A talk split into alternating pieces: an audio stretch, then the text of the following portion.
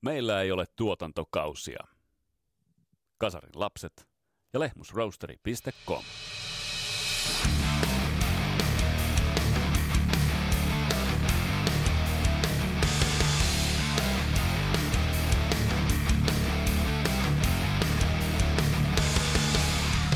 Tässä Kasarilaps podcastin jaksossa otetaan käsittelyyn Lars Ulrich. Lyhyt oppimäärä Lars Ulrichsmiin, kun meillä on vieraana puoli tuttu Mikko Kekäläinen.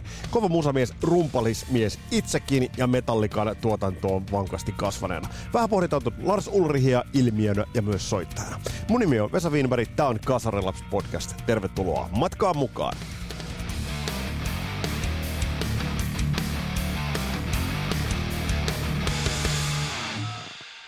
This is Diamond David Lee Roth. What you're about to hear is de Lapset. Oh, look out. Ja tämä podcast pahdetaan kasaan tuttuun tapaan Lehmusroosterin kanssa www.lehmusroosteri.com. Uh, rock and Roll Never Dies, tuttu koodi, joka pelittää 15 pinnan alennusta kaikista kahvitee- ja kaakaolaaduista. Ja totta kai sitten Skippers Amps ynnä Teemu Aalto Music Productions. Suomen timakoita tuotantoa monellakin saralla.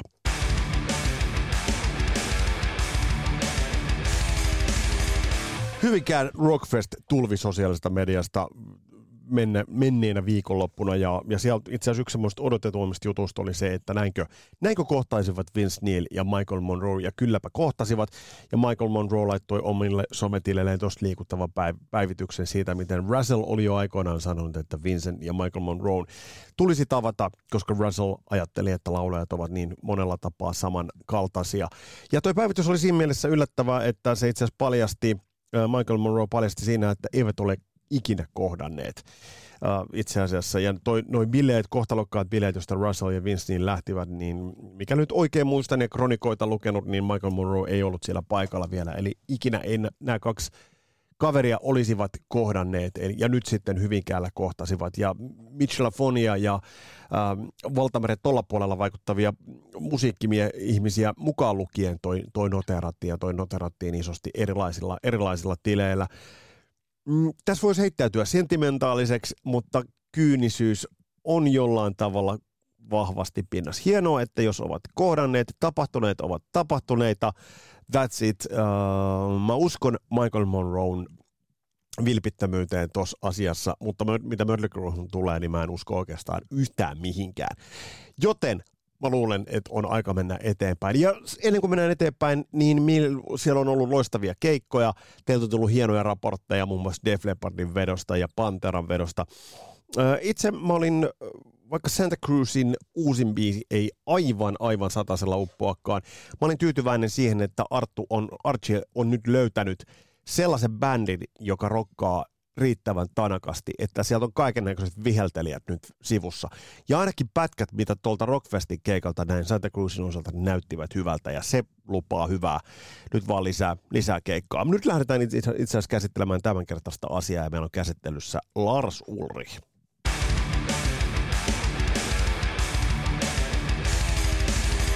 Ja tähän kumpuaa siitä, että Lars Ulrich on vuosien saatossa varmasti yksi eniten puhuttaa, puhutuimmista rumpaleista, mitä bisneksestä löytyy.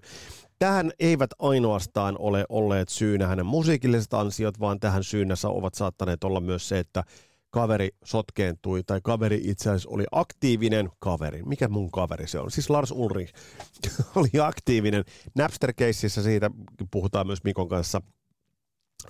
hänen soittamisestaan on, on ollut paljon puhetta siitä, että miten löysää se on ähm, miten itse asiassa huonosti hän soittaa. Ja Metallikan levyjä on jälkeenpäin puitu niiden soitantaa ja Lars Ulrin soittoa ja, ja hän on noussut vähän niin kuin meemin asteelle, ja se ei välttämättä ole hyvä. Mutta yhtä kaikki, voidaan puhua aliarvostetusta soittajasta, aliarvostetusta muusikosta. Mä heitin Twitteriin, heitin teille pikkusta täkyä ja rapalaa siitä, että ketkä ovat aliarvostettuja soittajia. Mä laitoin itse laitoin Lars Ulrihin siihen Kaveri kuitenkin at the end of the day soittaa vittu metallikassa. Michael Anthony, yksi tällainen ö, soittaja, jonka arvo on aina jäänyt joidenkin elementtien tai joidenkin soittajien selän taakse. Mutta yhtä kaikki, että jos hän nyt ei basistina nyt niin primus inter pares ollutkaan vaikka itse asiassa varmasti helvetin hyvä basisti, niin esimerkiksi hänen taustalaulu ominaisuutensa, hänen taustalaulukykynsä miten isosti ne määrittivät Van Halenia. Jos et ole muuten käynyt katsomassa Rick Bieron kanavalta, kun se on Nuno Bettencourt vierailulla, käy katsomassa. Onko se yli kaksituntinen haastis? Ja siellä kyllä jotenkin tulee sellainen vahva fiilis, että siellä istutaan, istutaan kyllä niin kuin näiden kahden kaverin jutustelussa ja kuunnellaan, kuunnellaan Nunon ja, ja Rickin hetulaheittoa. Mutta mitä muita nimiä teiltä tuli itse asiassa? Mika, Mika heitti Tonderi, mikä heitti hienosti John Paul Jones, eli Led Zeppelinin basisti kautta kosketinsoittaja. Hyvä höystö tähän. Ei välttämättä aliarvostettu, mutta suuri yleisö ei välttämättä tiedostanut miehen neroutta ja roolia Zeppelinissä. Tämä on yksi mun mielestä olennainen nimenomaan niin, että eihän sillä soittajalle itselleen välttämättä ole merkitystä, eikä bändikavereille. Mutta suuri yleisö ei välttämättä aina näe näitä soundin rakentajia. John Paul Jones, Michael Anthony tässä kohtaa voisi ajatella, että samaa sukua. Antti Seppä lähetti Twitterissä, että Steven Adler, tämä on musta hyvä. Tämä on musta erittäin hyvä. Guns N' Roses, näin Antti kirjoittaa, Guns N' Roses muuttui Adlerin jälkeen rockbändistä heavybändiksi, mikä johti isin lähtöön, ja se olikin pitkälti siinä sitten. Toi pitää ihan paikkansa. Hyvä nosto. Ja mitä tulee tuohon Steven Adlerin soittoon, niin siinä on semmoista tiettyä groovea ja keinahtelevuutta, jota ei sitten esimerkiksi Matt Sorumin soitosta löydy Matt Sorum, joka on, on rento kuin rauta kanki hänen soit, soitantansa, vaikka hyvin soittaakin. Mm, mitä muita nimiä löytyy? Itse asiassa ollaan Sam, Sam Kanto-niminen nikki heittää, että Roger Glover, kyllä, aina laulajien, aina Rich Blackmoren ehkä varjoon. Kuitenkin Roger Gloverin isot ansiot tulevat tuotannollista seikoista. Hyviä nostoja, hyviä nostoja. Öö, Sitten Mika Viljanen laittoi kaverin, josta nyt itse asiassa voin kertoa, että Kari Kilkastin kanssa tullaan tekemään oma jakso, Bob Daisley. Monen, monen, ja Mika kirjoittaa, monen huippubändin basisti ja biisintekijä. Upea soittaja, joka on aina jäänyt taka-alalle. Ja, ja tämmöinen oikein niin kuin pleku-pleku-soittaja. Mm, Tämä on hyvä keskustelu. Henrik Hyppä jatkoi sitten Steven Adler-homma, että Steven Adlerin merkitys Guns N' Roses soundiin on suurempi kuin jälkikirjoituksen merkitty miehen letkerreet on olemassa soittelevat rockia, joka katosi parempien muusikoiden myötä. Kyllä, kyllä. Ja sitten tulee arvostettu kautta aliarvostettu Remu. Remu Aaltonen. miss, missä määrin Remu on, eihän häntä nyt voi mihinkään Upi Sorvaliin verrata soittajana, mutta soittajana ehdottomasti sellainen, jota ilman hargensia ei ole soitannollisesti, jos nyt otetaan pois, että siinä olisi ollut vaikka Remun laulu, mutta siinä olisi ollut joku muu rumpali, ei olisi tapahtunut niin sanotusti. Jakesi Raman laittaa, että Akusyrjä, Smacking Kind, Jeff Ament, Jimmy Chamberlain, Marko Taavila heittää Charlie Watts, Mogulin blogi heittää, että Jerry Cantrell, ja sitten Marko Mattila heittää Sam Todman jäänyt ehkäpä vähän varjoon Herman Leen taakse Dragon Forcer kitaristina. Henrik muuten kirjoitti, täällä, täällä on hyviä, erittäin erittäin hyviä kommentteja. Henrikille tuli tämmöinen sitten kolmen, ja Henrik on ollut meillä vieraanakin, kolmen twiitin ketju. Isi Stradlin komppikitaristina ei saanut samaa mainetta kuin Slash, vaikka Isi ja Axel kirjoittivat valta, valtaosan materiaalista. Nykyään jengi yhdistää bändin kultakauden tutkaparin Axel Slash. Mitä Guns N' Roses saanut aikaiseksi Isin mentyä? Ei mitään mainitseminen arvosta. Tämä on just näin. Alex Lifeson, Henrik jatkaa, kitaristi jää pahasti komppiosaston varjoon. Ja sitten Remu Aaltonen tulee tuolla. Jouni Nieminen, mainio mainio Onside with Jouni, kiekkotietä ja Kanadan suunnasta – perehtykää muuten itse asiassa Jouninkin, Jouninkin kirjoituksiin kiekosta sitten taas, kun tämän kauden jälkeen NHL jatkuu. Jim Lee eli Slade, Slade pulpahtaa sieltä esille. Eli tässä oli nostettu näitä aliarvostettuja muusikoita. Ja Lars Ulrihin mä nostan tähän kohtaan ja myös ehkä vähän väärin kohdeltukin monella tapaa. Mutta otetaanpa, avataan vähän meidän Kasarlapset kammion ovea ja otetaan itse asiassa meidän vierasta eli Mikko Kekäläistä pikkuhiljaa sisään, koska nyt on aika puhua siitä itsestään ja ottaa lyhytoppimäärä Lars Ulrichsmiin.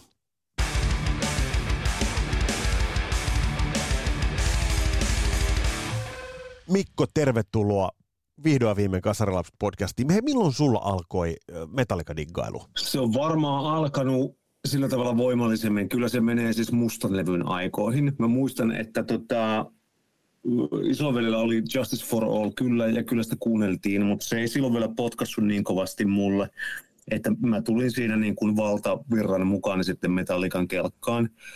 Ja siitä lähtien on meissä ollut vähän vaihdellen, että jossain vaiheessa on rakastanut metallikaa enemmän kuin elämää ja jossain vaiheessa on tullut vähän semmoisia suvantovaiheita, ehkä vähän kyllästymisiäkin.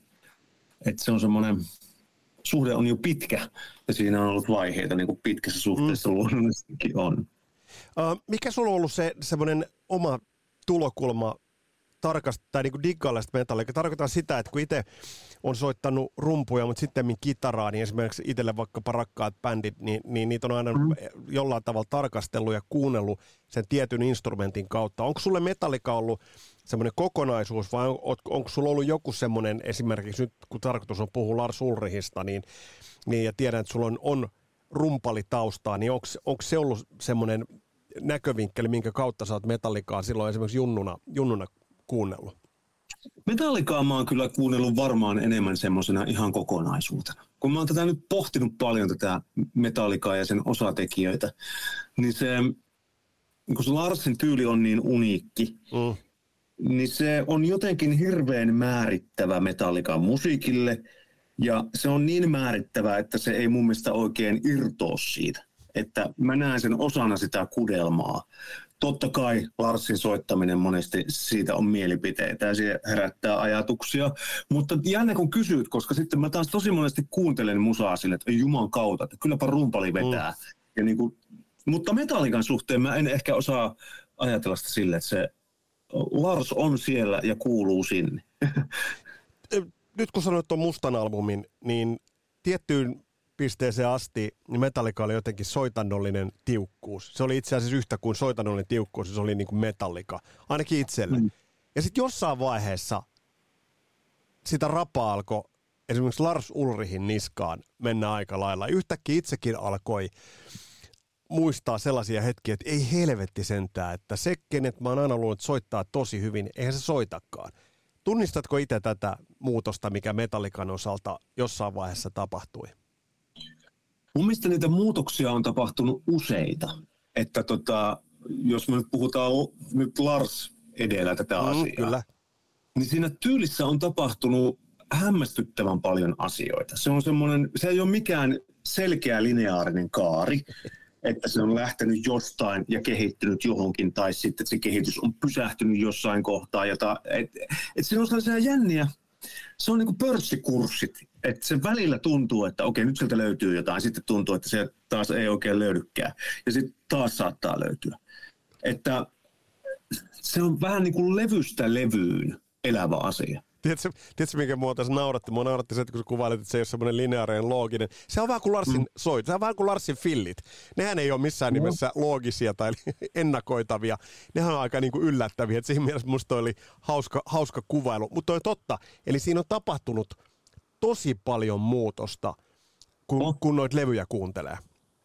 On, ja sitten se on lähtenyt jostain tilanteesta. Siis mun mielestä se ylipäätään se Larsin soittamisessa kysymys on, ainut kysymys, johon me ihan oikeasti voidaan vastata liittyen Larsin soittoon mun mielestä aika suurella varmuudella, niin se kysymys on se, että soittaako Lars erityistä teknistä taitoa osoittain?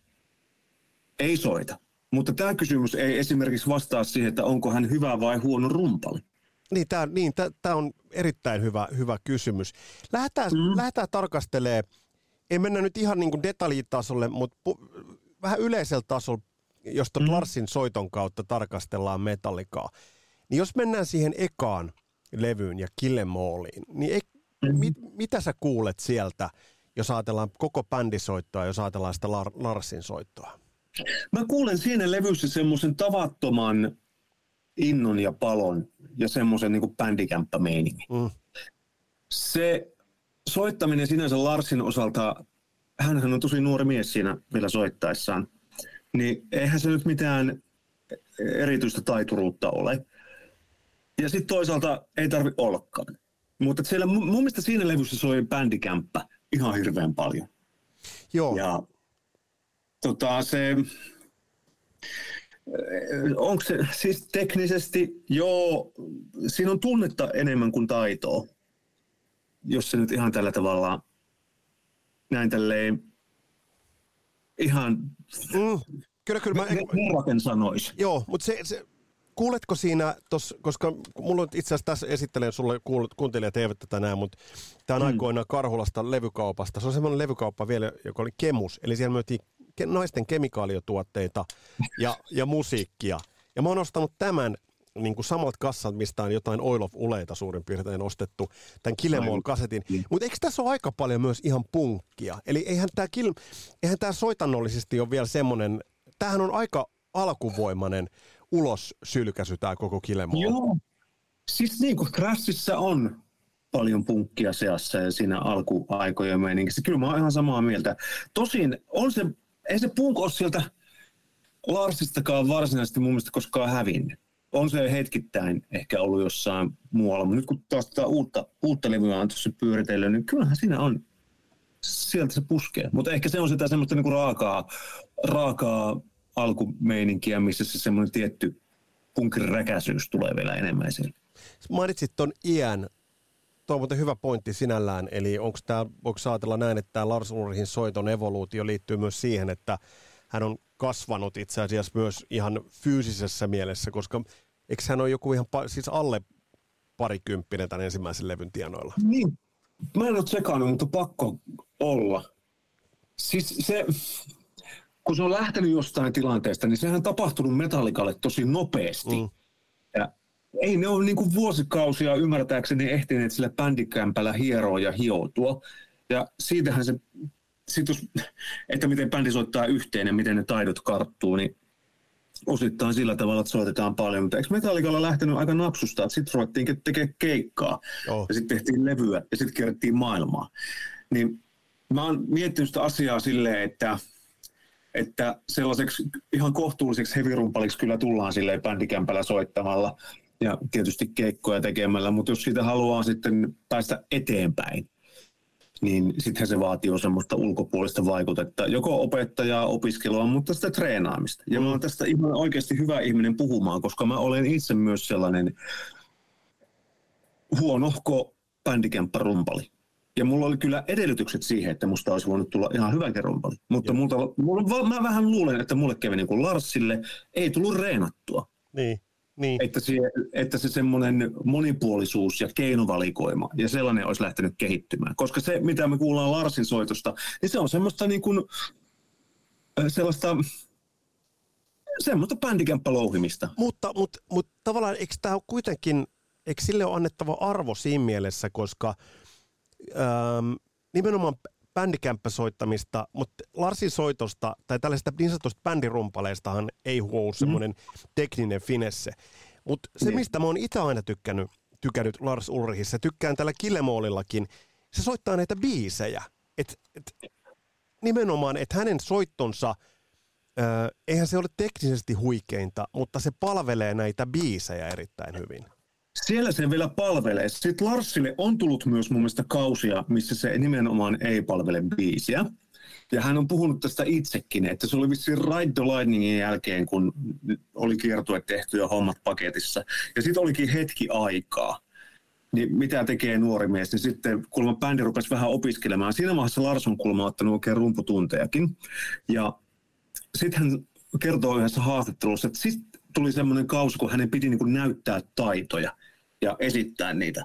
Ja kyllähän siinä jossain vaiheessa sukelletaan sellaiseen paikkaan, missä Lars ei soita enää niin kuin biisi edellä ja mm. biisin etu mielessä. Olisiko se nyt sitten semmoista Justice for All-aikaa? Mm. Ja tota, ja ja. Mut, mut, mut, sitten kun Lars lähtee niille sellaisille oikein niin kuin tosi löytöretkilleen sen soittamisen kanssa, niin ne saattaa olla niitä sellaisia Metallikan tai Larsin kaaren vähän semmoisia rumempia hetkiä, että, että sitten kun ei enää mennäkään biisi edellä, tehdään jotenkin tosi monimutkaista, sitten kun se, jos se on vähän sitten kömpelöä mm. ja kompas, niin sitten se, että se, sen löytöretkin päässä ei olekaan se aarrearkku, mitä sä lähdettiin hakemaan. niin tota, mä oon miettinyt paljon tuota, kun nyt on Metallikaa kuunnellut tämä podcasti mm. mielessä ja sen soittoa. Ja ni, nimenomaan tätä biisille ja biisi edellä soittamista. Hän on tehnyt sitä aikoinaan, sitten on tapahtunut jotakin mm. siinä välissä, mutta mun mielestä hän on palannut siihen aivan loistavasti siihen biisille soittamiseen. Joo, ja, on joo, ja siis se, että, että kun mä itse mietin sellaisia niin kuin, merkittäviä rumpaleita, on paljon teknisiä rumpaleita, mutta mm. vähemmässä on signature-rumpaleita, jotka identifioituvat ja heidän soittonsa identifioituu sen bändisoiton kautta. Tässä mielessä. Eli tässä mielessä olisiko niin, että Lars Ulrich ehkä, no on soittanut varmasti taitojensa ylärajoilla, mutta musta jotenkin tuntuu, kuuletko sitä, että hänen soittonsa olisi semmoinen, äh, hänen ja James Hetfieldin soitto, koska James Hetfieldin soittohan on tosi rytmistä. Mm. Niin, niin mi, mi, mulla on jotenkin semmoinen, voisin heittää sulle, että, että ne on pelanneet yhteen tosi paljon. James Hetfield ja, ja Lars Ulrich. Todennäköisesti. Ja eikö se ole eräänlainen tutkapari on, kuitenkin myös on. biisin kirjoittamisessa? On. Että mä veikkaan, että koska Hetfieldin komppi on äärimmäisen tiukka, mm.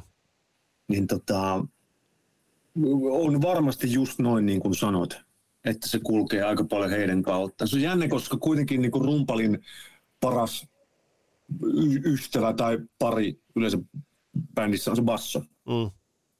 Että tota, ehkä se metallikan kohdalla menee vähän toisella tavalla. Se, siinä on basisti vaihtunut muutaman kerran. Joo, ja siis mä, mä jonkun, jonkun, äh, jonkun jutun luin, olin lukevinani, että mitä metallikalla tulee eri soittajien äh, äh, monitorikuuntelussa. Siinä oli joku, että, että muistaakseni oliko niin, että James Hetfieldille ei taida tulla kuin klikki ja oma kitara. Ja se on, että se on se, äh, että ainahan seurataan rumpalia monesti, mm. mutta mut se James Hetfieldin rooli rytmillisestikin on isoin ja tosi merkittävä. Mutta tuossa nopeudesta on sulta kysyttävä. Joo. Mä, tiedän, mä tiedän, että, että sulla myös muu tuommoinen nopeahko musa on aika tuttua, niin mitä se vaatii rumpalilta, kun kaahataan todella, todella lujaa? No siis se vaatii sitä treeniä sehän on lihastyötä, että mm. jos vaikka miettii tuommoista nopeata tuplapasarin polkemista, mm. niin se ei tule muuten kuin polkemalla sitä tuplapasaria. Ja se ei auta mennä suoraan keikalle polkemaan sitä tuplapasaria. Mm. Se vaatii ihan oikeasti vain tunteja ja paljon niitä tunteja sillä bändikämpällä, että sitten vaan polet.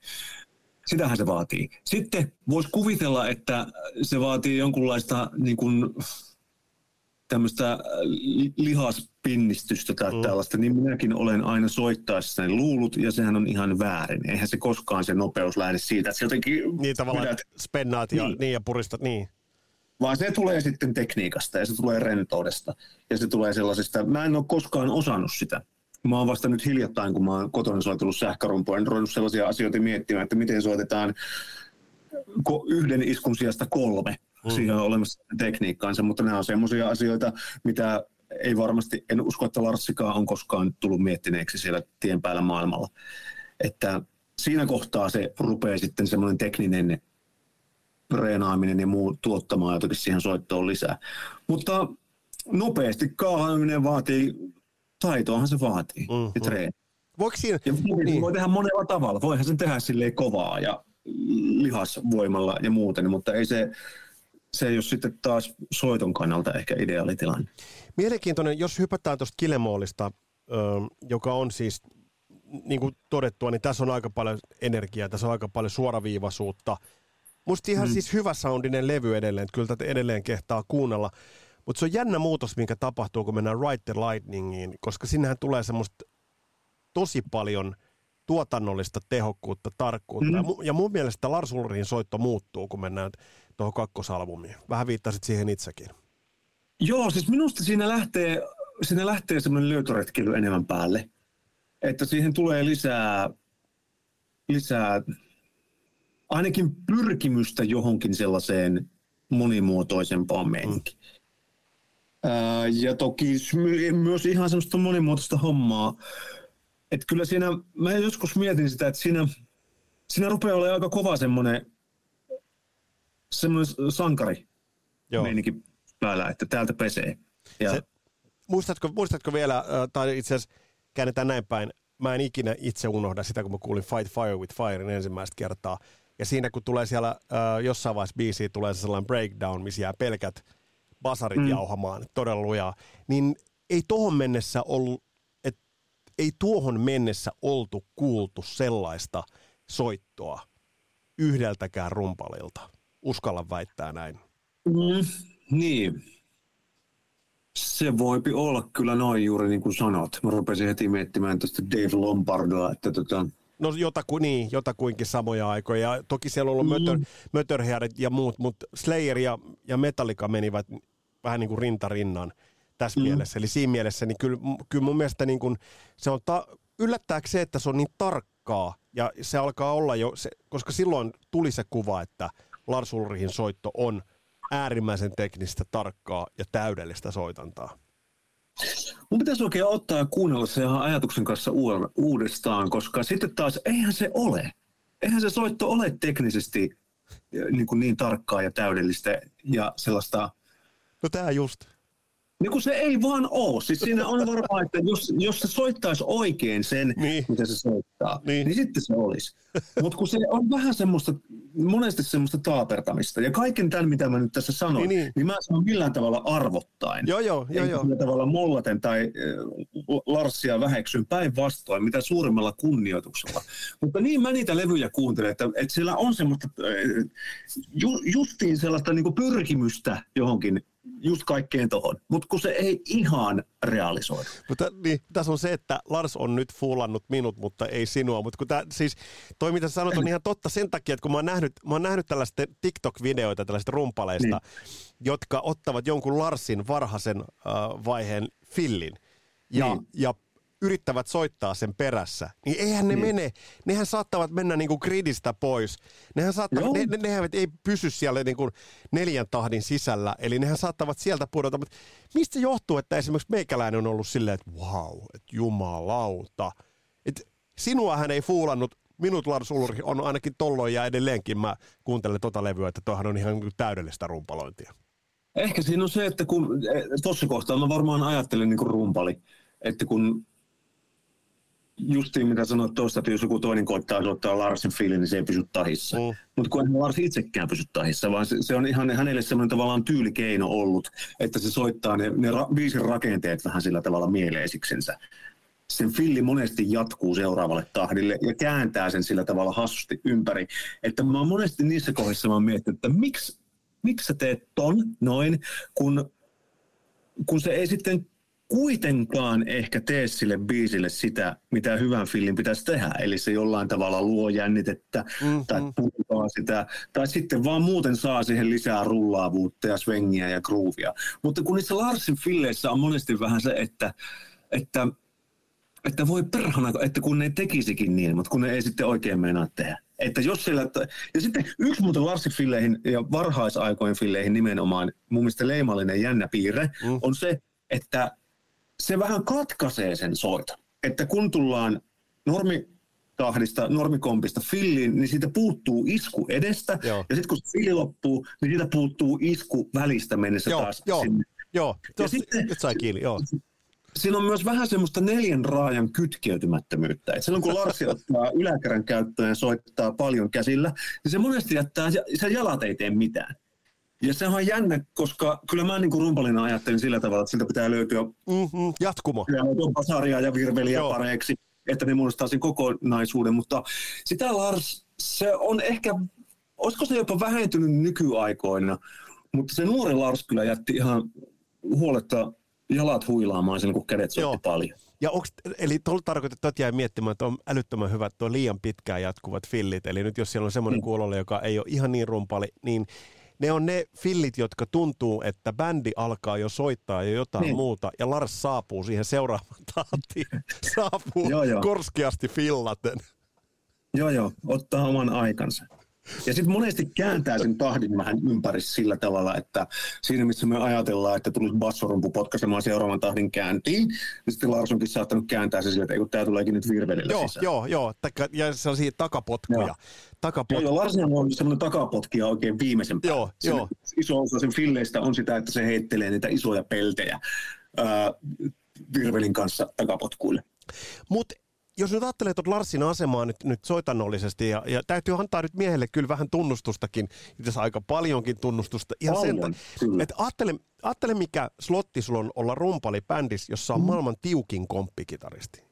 Ja, kyllä, kyllä. Ja, ja sitten varmasti maailman luovin basisti, eli Cliff Burton ja James Joo. Heavy, niin ole nyt siinä välissä sitten. Ei se, et, mä en tiedä, millä, mi, kuka olisi ton duunin hoitanut paremmin ei varmaan kukaan. Ja sitten vielä ympäristössä, jossa ihan oikeasti rupesi olemaan naapuribändissä just niin se Dave Lombardo. Että, että vertailukohtia oli, ja siitä Lars on puhunut, että silloin hänelle ehkä tuli se semmoinen, että nyt pitää näyttää, että täältä mm. pesee kaikki mitä osaa tunnetuin seurauksin. Mutta tota, en minä usko kanssa, koska sitten se vaatii ihan hirveästi pokkaa. Mm. Ja tässä me tullaan taas siihen kysymykseen, että, että kun puhutaan Larsista, niin yksi asia on soiton tekninen mm. taidokkuus ja taso, mutta sitten ihan toinen kysymys on se, että se mies on rock-tähti. On. Se on ihan uskomaton maailman mittakaavassa järkäle. Niin rock-tähtiä hän me kasarin lapset rakastamme. Joo. Siihen voi laittaa kymmenen rudimenttireiskaa viereen, joka soittaa täydellisesti ja on treenannut ja homma hoituu. Mutta ei kyllä pääse Larsin rinnalle. Lars on ni- niin uskottava röyhkeäkin ehkä ollut joskus, aika semmoinen hyvin varmasti oma arvontuntoinen, ainakin nuorempana, ja täysin anteeksi pyytelemätön. On, on. Että, joo, joo, siis nimenomaan, tota, nimenomaan tuota, mutta vielä, vielä jos mä mietin tot, äh, tot hänen soitantaansa, kun sä sanoit siitä, että jos, kun toi oli niin kiintoisasta sanoit sen, että sieltä puuttuu ne tietyt jutut. Voidaanko sanoa, monesti puhutaan groovesta, siis onko, onko Lars Ulrihin soitossa groovea? Nyt on paha, nyt on kyllä paha. Koska on siinä parha. Mm, niin, koska omituus... Hyvinä hetkinä on tosi paljon. Joo. Mut Mutta sit... sitten taas semmoinen peruspaahto, niin tota, en, mä en oikein osaa sanoa. Mä oon miettinyt paljon sitä, että pitäisikö se, jos sen soittaisi jotenkin eri tavalla, niin eläisikö se myös eri tavalla. Larsin soittohan on aika semmoista, se ei ole semmoista dynaamisen vaihtelun ilotulitusta. Että jos siinä olisi vähän enemmän semmoista sävykkyyttä, niin kruuvaisiko mm. enemmän. Mutta mm. nyt meidän pitää taas muistaa, että me ei puhuta tästä mistään jazzrompalista, vaan niin kuin maailman suurimman thrash-järkeleen niin, niin, niin. rumpalista. Että kyllä siinä välillä on, mutta se on myös sitten bändin yhteistyötä. Niin tämä bändihän siinä soi, ja sehän on metallikas hienoa, mm. että se bändi on. No entä Master of Puppets? Uh, kun sitä levyähän pidetään monesti trash metallin isoimpana mm. levynä, ja uh, päteekö siihen se sama homma, että kuuletko sä sieltäkin ne Lars Ulrichit sieltä, vai mä, mä oon jollain tavalla miettinyt, että Master of Puppetsiin on jouduttu tekemään jäätävä määrä studiossa Fleming Rasmussenin kanssa duunia. Ja mä jotenkin mm. aistin, että siellä on myös Lars Ulrihin, kun mä kuuntelen sitä hänen mun korvaan täydelliseltä kuulostavaa soitantaa, niin en tiedä. Niin. Olisi kiinnostunut tietää, että paljon sen, sen levyn eteen on fiksailtu ja tehty erilaisia juttuja studiossa ennen digiaikaa. Niin kun mä mietin kanssa, että se on ollut aikaa, milloin jokaista iskua kaineet on voinut siirtää, mutta se on vaatinut ihan hirveän se on vaatinut, se on vaatinut ihan järjettömän määrän duunia. Et sitä, mä, silt, et, et, kyllä siellä täytyy jossain määrin orgaaninen Lars kuulua. Minusta se kuulostaa orgaaniselta. Ei se, se, se soitto ei kuulosta siltä, niin kuin sitä olisi hirveästi fiksattu. Että, tai en mä sitten tiedä, minkälaiselta sen ajan fiksattu kuulostaisi. Mm. Mutta kyllä mä jotenkin semmoiseen organisuuteen uskon ja luotan. Sitä kyllä siellä Lars soi ja kuuluu. Millä levyllä muuten, tässä kun näitä levyjä kuljetellaan, jos ajatellaan, mulla on nyt tuohon kolmanteen levyyn tultu, niin, niin äh, millä levyllä sun mielestä hän soit, millä, jos sun pitäisi jollekulle esitellä, että tällä levyllä soittaa nyt Lars Ulrich ja tätä se on parhaimmillaan, niin minkä levyn sä soittasit tälle ihmiselle? Tämä on todella epäortodoksinen vastaus, mikä mulla on, koska tämä tavallaan, missä Larsin soitto toimii parhaiten ja mikä mun mielestä saattaa olla Metallican paras levy. No. On Saint Anger. Et ole tosissas. Mä olen ihan tosissani ja mä tiedän, että tää, tää, tää, tällä ei saada nyt saat, nyt, saat, nyt saat perustella. Mä en, mä en dissaa sun mielipidettä yhtään, sillä levyllä on hetkensä. Mutta ensinnäkin A. Larsin soitto ja se levy. Kerro vähän, mikä tuossa no. levyssä on, on, on se, mikä, mikä sua puhuttelee? No tavallaan tämä on huono vastaus tähän kysymykseen, koska siinähän Larsin soitto ei kuulosta Larsin soitolta. Niin. Siis se ei kuulosta, siinä puuttuu se Ulrich-rismi, mutta se on, se on jännä levy. Siinä ei Lars soita yhtään filliä. Ja minä olisin halunnut olla siinä tuotantopalaverissa, kun tuottaja sanoi Lars Ulrichille, mm. että nyt muuten et soita fillejä, polet sitä, nyt sitä mm. komppia, kun tulpatonta mopoa, saat 100 miljoonaa, mutta filleen, filliä et soita sinne. Ja musta se on niin raaka, ja se, siinä, siinä tulee se tunne ja ahdistus ja angsti läpi, mitä sen levyn tekemisessä on ilmeisesti ollut. Siitä puuttuu kaikki semmoinen koristeellisuus. Eihän siinä ole myöskään kitarasooloja.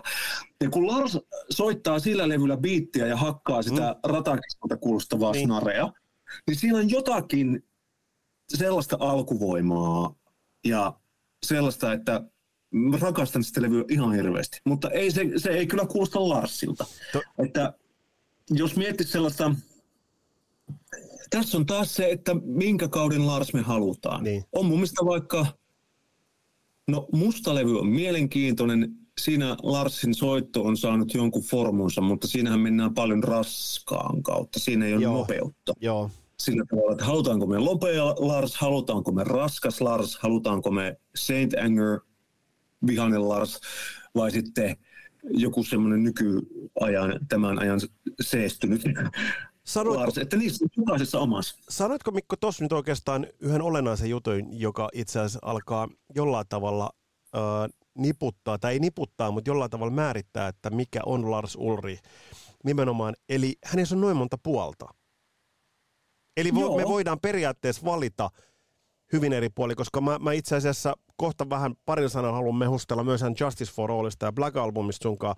Mutta mm-hmm. jos me otetaan jo vähän etunojaa, niin onko tos yksi, yksi Lars Ulrihin hienous? Että sä voit valita levyn ja valita sen aspektin, mitä sä hänen le- soitostaan haluat. Se vähän muuttuu, mutta siellä on kuitenkin se tietty tunnistettavuus. On siis täysi tunnistettavuus. Ehkä nyt se Saint Anger pois lukien. Siitä mä en välttämättä kuuntelemalla pystyisi sanoa, eikä varmasti moni muukaan, että se on justi Lars, joka sitä takoo. Mutta muilla levyillähän sen kyllä kuulee. Sitten varsinkin, sanotaanko, uh, mustasta levystä eteenpäin. Silloin siihen soittoon tulee se semmoinen, semmoinen Voisi ajatella, että Lars on tehnyt välttämättömyydestä hyveen, uh, eli se, kun ei ole sitä sellaista paradille taustaa, että uh. olisi tullut harjoiteltua, niin silloin hän on ruvennut yksinkertaistamaan soittoa. Niin niin se muotokieli on muuttunut se ta, ta, ta, ta, ta, ta, on, on. Niin, niin minusta se Lars sitten kyllä kuuluu, ei, ei niinkään vielä niillä ekoilla levyillä, mm. mutta siitä eteenpäin. Siellä oli se nuori nopea sankarirumpali niillä kolmella ekalla. Ei kun, hetkinen, neljällä ekalla, ei kun monella ekalla. No kuitenkin siellä alkuvaiheessa, mutta sitten siihen rupesi tulemaan sitä, sitä semmoista niin kuin, yksinkertaista Lars, Larsilta kuulostavaa soittoa. Pakko ottaa And Justice for All kiinni. Ö, mitä, mitä rumpaleet vaatii, millaista pokkaa rumpaleet vaatii keksiä ja soittaa levylle se Onein basarijutun kaltainen juttu, joka se, tiedätkö se trrr, trrr, mm. niin jos sä oot joku tekniikka Pertti ja sulla on tekniikka täydellisesti hallussa, niin eihän siinä ole mitään ongelmaa. Mutta olihan toi sellainen, että kun sen ensimmäistä kertaa kuulin, niin mä muistan mm. itse, että Karhulan mun huoneessa suuliskassa, ja mä mietin, että ei helvetti, mitä tämä just kuulen. Vaatihan se pokkaa. Onhan se semmoinen konekivärien suihku se. Ja sitä siinä varmaan jollain tavalla ehkä mm. haetaankin. Mm. Vaatii pokkaa. Ja Larshan vetää ne aika hyvin sillä tavalla, että se, se kuulostaa ihan hyvältä. Tai siis oikeinkin hyvältä, mutta et kun ei ne Larsinkaan tuplapasarit ole aina olleet ihan sitä niin. vuonna tasoa. Mutta eihän Larsilta pokkaa ole koskaan puuttu. ei varmasti. Jos jotain ei puutu, niin pokkaa. No tässä tullaan, tullaan just siihen. Mutta sitten, niin. mikä on hirveä, musta suuri ristiriita Metallican levyyn, mun, mun, mun korviin on aina kuulunut siinä, että And Justice for All – tosi kuiva. Siellä kuuluu James, Jamesin ja Larsin soitto on, on ihan tuossa mm. sun naamassa niin. kiinni. Ja sitten mennään seuraavaan levyyn, joka on niin täydellisesti tuotettu niin. pop-levy. Nyt uskallan tässä sanoa, sehän on, musta albumihan on Metallican, siis sehän on, se on niin tuotettu ja hiottu. Onko siinä mm-hmm. jopa vähän liian hiottu se soundi ja jollain tavalla, kyllähän siellä kuulee ne Larsin, Larsin jutut vaikka Enter Sandmanista alkaen, mutta onhan se aika hiottu levy, myös Larsin on. osalta. on se, se on tosi hiottu, tota, se on niin omansa. Se on se levy, millä mä oon aika semmoista, kun mä en ollut kuitenkaan semmoinen niin kuin ihan nuorena junnuna vielä sen, semmoisen rouheimman mm, hevin. Mun oli helppo tulla sitten sen levyn kautta. Ja totta kai, ja se on, se on. Ja se on niin semmoinen sitä aikaa määrittävä on. juttu. Mutta, mutta ihan, ihan eri maailmastahan se on kuin ne aiemmat. Ja nyt mä en muista, mutta sillä levyllä ihan sellaista suoranaista kaahausta. Siinä, ei si- se ole. Mä mietin kanssa, että ei tule mieleen mitään semmoista. Ei. Eli se, on, se, se on Suuri kaahaus on sitä Enter Sandmania. Niin, niin. Niin. Ja Eikä se, on, se taida kyllä hirveästi kiittyä. Ei, ja se on hyvin mid, mid-tempo-levy niin kuin kaikkinensa. Mutta uh, jos nyt kuitenkin Lars, minusta on aika hyvin niputettu se, että mikä, siitä, mikä hänestä tekee. Jos niin niputetaan nyt niitä, niitä asioita, jotka hänestä tekee niin suuren pokka. Niin. Se, että hän on kehittynyt, eikö niin? Kehittynyt oh. tavallaan, kasvanut siis tavallaan. Kasvanut, tai sanotaanko elänyt. elänyt. Mä sanoisin näin, että se ei ole välttämättä ollut juurikaan semmoinen kehityskaari lineaarinen niin. ylöspäin. Just vaan näin. se on ollut sellaista siinä on paljon vaihtelua. Joskus on. kuulostaa hyvältä ja joskus sitten joskus vähän vähemmän hyvältä, mutta ei välttämättä sillä tavalla, että mä lähden bändikämppärumpalista ja kehityn taidoltani mm, jotenkin. Mutta muistatko sen hetken, kun jossain vaiheessa Lars Ulrihistahan tuli synonyymi paskalla rumpalille? Sehän tapahtui aika, mä en muista oikeastaan missä vaiheessa se yhtäkkiä niin selkeästi tapahtui, että tuli mm. vähän niin kuin läpäksi alkaa dissaamaan Lars Ulrichia. Mä näin hiljattain jonkun somevideon, jossa oli joku 60-luvun biisi, jossa jos Lars Ulrich sen soittaa, sitten se vedet mm. niin täysin vituiksi. Niin en mä tiedä, vaikuttiko siihen nämä Napster-hommat ja nämä, nämä musiikin striimaus-hommat ja muuten, että et, et yhtäkkiä Lars Ulrich alkoi saada tosi paljon paskaa niskaansa? Mä luulen, että siinä on paljon tekemistä myös muilla tekijöillä kuin hänen soitollansa.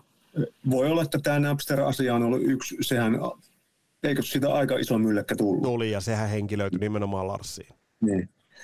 Mutta sitten taas toisaalta, voisiko siinä olla myös ehkä vähän kateudestakin kysettä, mm. kun miettii sitä, että, että kaveri vetää ei yksin, mutta orkestereineen, mm. kymmeniä tuhansia ihmisiä stadioneille vuosikymmenet.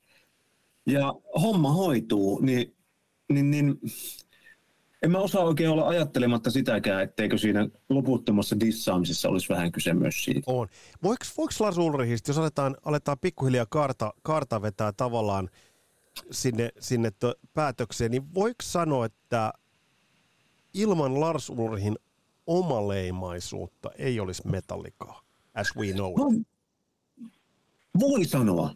Huoletta voi sanoa. Mä oon miettinyt tuota kysymystä paljon, että, että metallikaa sellaisenaan kuin me tunnetaan ei olisi ilman Larsia. Ei varmasti. Se, hänen soitto on asettanut sille jotkut raamit vahvuuksineen ja heikkouksineen. Toi, just toi. Ja just toi. se metallikan musa on elänyt. Kyllä mä leikin sillä ajatuksella, että olisi hauska kuulla Metallican biisit jonkun erityylisen rumpalin soittamana.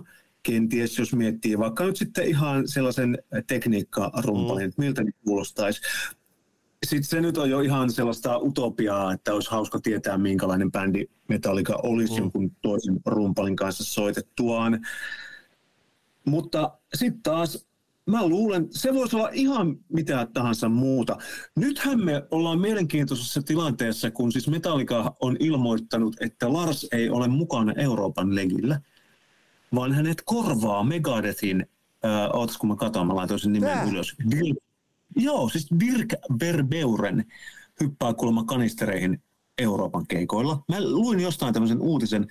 Orkesteri on toivonut, että kunnioitetaan tässä sellaista niin kuin diskreettiyttä erota kyselemään, miksi Lars ei ole mukana, mutta tällainen uutinen tuolla on. Että tota, se onkin jännä tilanne. Silloinhan me kuullaan, minkälainen, miltä metallika kuulostaa eri rumpalin kanssa. Siis tämähän, nyt tuli, vähän... tämähän nyt tuli ihan, ihan, ihan niin kuin järkytyksenä, mutta mut siis no siinähän me se kuullaan.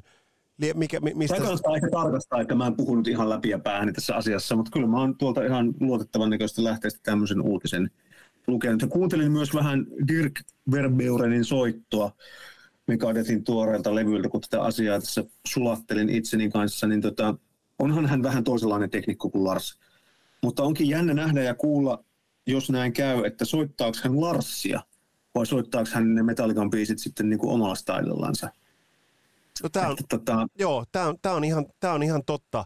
Tämä on ihan totta, mutta se mikä on pakko sanoa tuosta äh, Lars Ulrichista vielä, me on puhuttu paljon eri muusikoiden nykykunnosta. Äh, Paul Stanley mm. ei kykene vetämään lauluja, vetää suuren osan, tai sieltä tulee merkittävästä nauhalta. Blackie Lawless istuu jollain jakkaralla, kävin itse katsomassa livenä, äh, jos mä sanon, että se laulaa 60 prossaa, laulaa, okay. niin ollaan aika lähellä.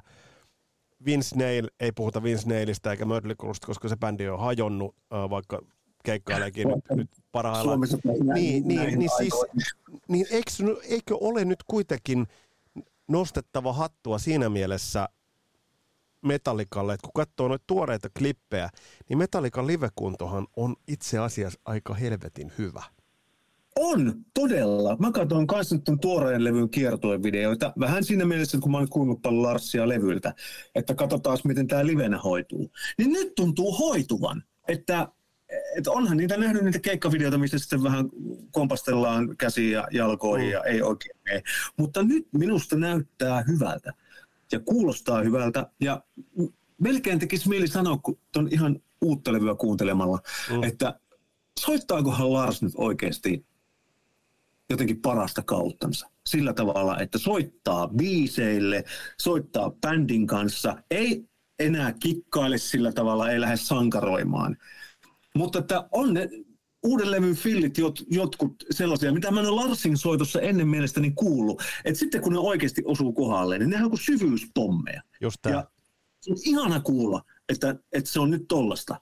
Ja en minä nyt lähde kyllä yhtään rutisemaan sen perään, että pitäisi soittaa jotenkin eri tavalla, pitäisi soittaa vähän siistimmin tai pitäisi soittaa monimutkaisemmin. Paskat tarvii. Nyt on päästy sellaiseen pisteeseen Larsin kaaressa, että mä toivon, että se, että hän on pois nyt sitten osan keikoista, niin ei ole mitään sellaista, mikä pitäisi häntä pois pidempään, vaikka orkesterista. Että tota, niin siis kyllä mun on pakko sanoa, että, että jos hänet ottaisi nyt metallikasta pois, niin ei mm. se enää metallika olisi.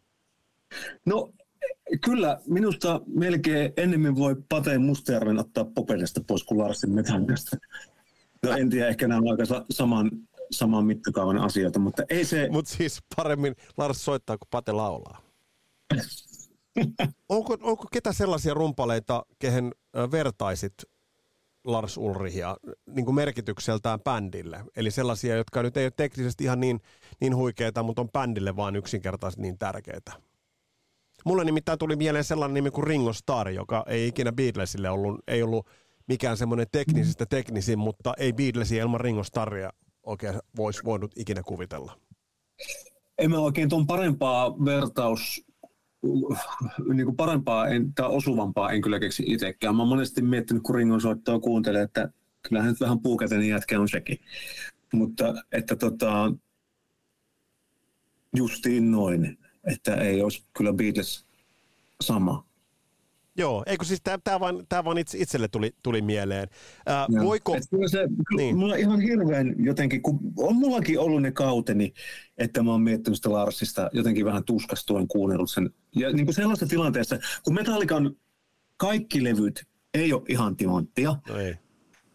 Et sitten kun se on ollut niin kuin, surkeimmillaan sellaista, tai surullisimmillaan sellaista bändikämppä jamittelulta mm. kuulostavaa, ihan pointitonta riffisuota, upottavaa hetkeikköä. Ja sitten kun siinä niissä tylsimpien biisien tylsimmissä hetkissä, kun Lars vielä soittaa jonkun fillin vähän sillä tavalla mm. ja kääntää sen koko kompin mm. ympäri, niin silloin tulee sanoa, että ei, että mm. älkää nyt, mm. älkää tehdä tätä.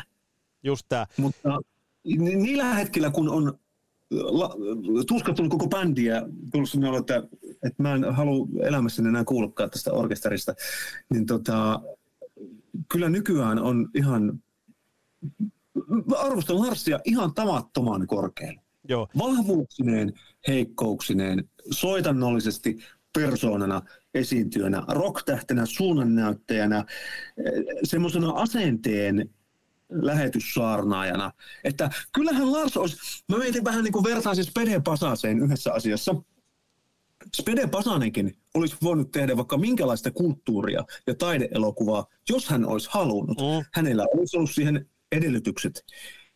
Hän valitsi toisin. Mm. Ehkä Lars on myös ajatellut, että kyllä se olisi voinut kehittää tekniikkansa ja hioa sen niin timantin kovaksi, kun vaan suinkin. Mm. Hänellä olisi ollut varmasti siihen mahdollisuudet. Hän valitsi kans toisin. Hän ajatteli, että tämä on hänen juttunsa, että tämä riittää. Ainoastaan sillä erotuksella tämä spedevertaus, että Larsin mä en ole koskaan kuullut ruikuttavan oman arvostuksensa perään. Se on muuten ihan totta. Se on, toi on muuten ihan totta. Tähän, voiko, tähän vielä viimeinen kysymys. Voidaanko Lars Ulrichia pitää yhtenä raskaan, äh, yhtenä suurista raskaan rockin ja metallin rumpaleista? Todellakin. Siis eihän tuota kysymystä tarvitse sillä tavalla esittää. Eihän ole, eihän ole teknisesti taitavin rumpali, mutta kun tässä on niin tavattoman monta muutakin puolta. Niin kuin alussa mm. tuli sanottu, että oikeastaan se ainut kysymys, mihin me voidaan ehdottomasti mun mielestä vastata Larsin kohdalla on se, että soittaako hän e- erityistä teknistä taituruutta osoittain. Ehkä ei, mutta ehkä loppujen lopuksi pitää väliä. Niin, ja vielä Mikko se sanottava, että kuinka moni meistä voi sanoa, että hei, mä oon ollut 40 vuotta metallikan rumpali. Niin, niin Lars on maailman paras metallikan rumpali. Kyllä siihen varmaan niin sanotusti olisi tulijoita ollut, niin kuin meillä Ylellä sanotaan, että kaksi kolmosen pysäkillä on jono. Niin tota, mutta ei se ole kukaan sille jakkaralle istahtanut muu kuin Lars, ja hyvä niin. Näin totesi Mikko Kekäläinen. Ja tossa toi naulaa itse asiassa kaiken. Lars Ulrich on Metallikan, maailman paras Metallikan rumpali. Se pitää täsmälleen paikkansa. Tässä oli tämänkertainen Kasaraps podcast. Lupaan, että tullaan Metallika perkaamaan huolella. Ja Bob Daislista tulee jakso, ja siellä on paljon muutakin tulossa. Mutta tärkein pointti on se, muistakaa se, että meillä ei ole tuotantokausia. Tämä on se juttu, että vaikka kesä tulee ja ollaan kesälomilla, niin Kasarilapset podcast ei lopu. Me ei pidetä mitään taukoa, koska on niin paljon käsiteltävää, on niin paljon hienoja aiheita. Ja laittakaa vinkkejä tulemaan, ja teiltä on niitä tullutkin.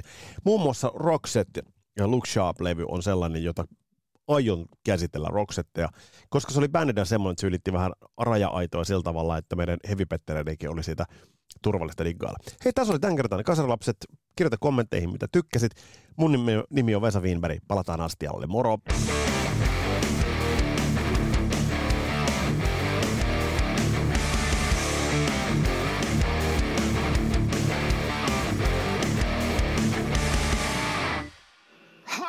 everybody. This is Ozzy Osbourne.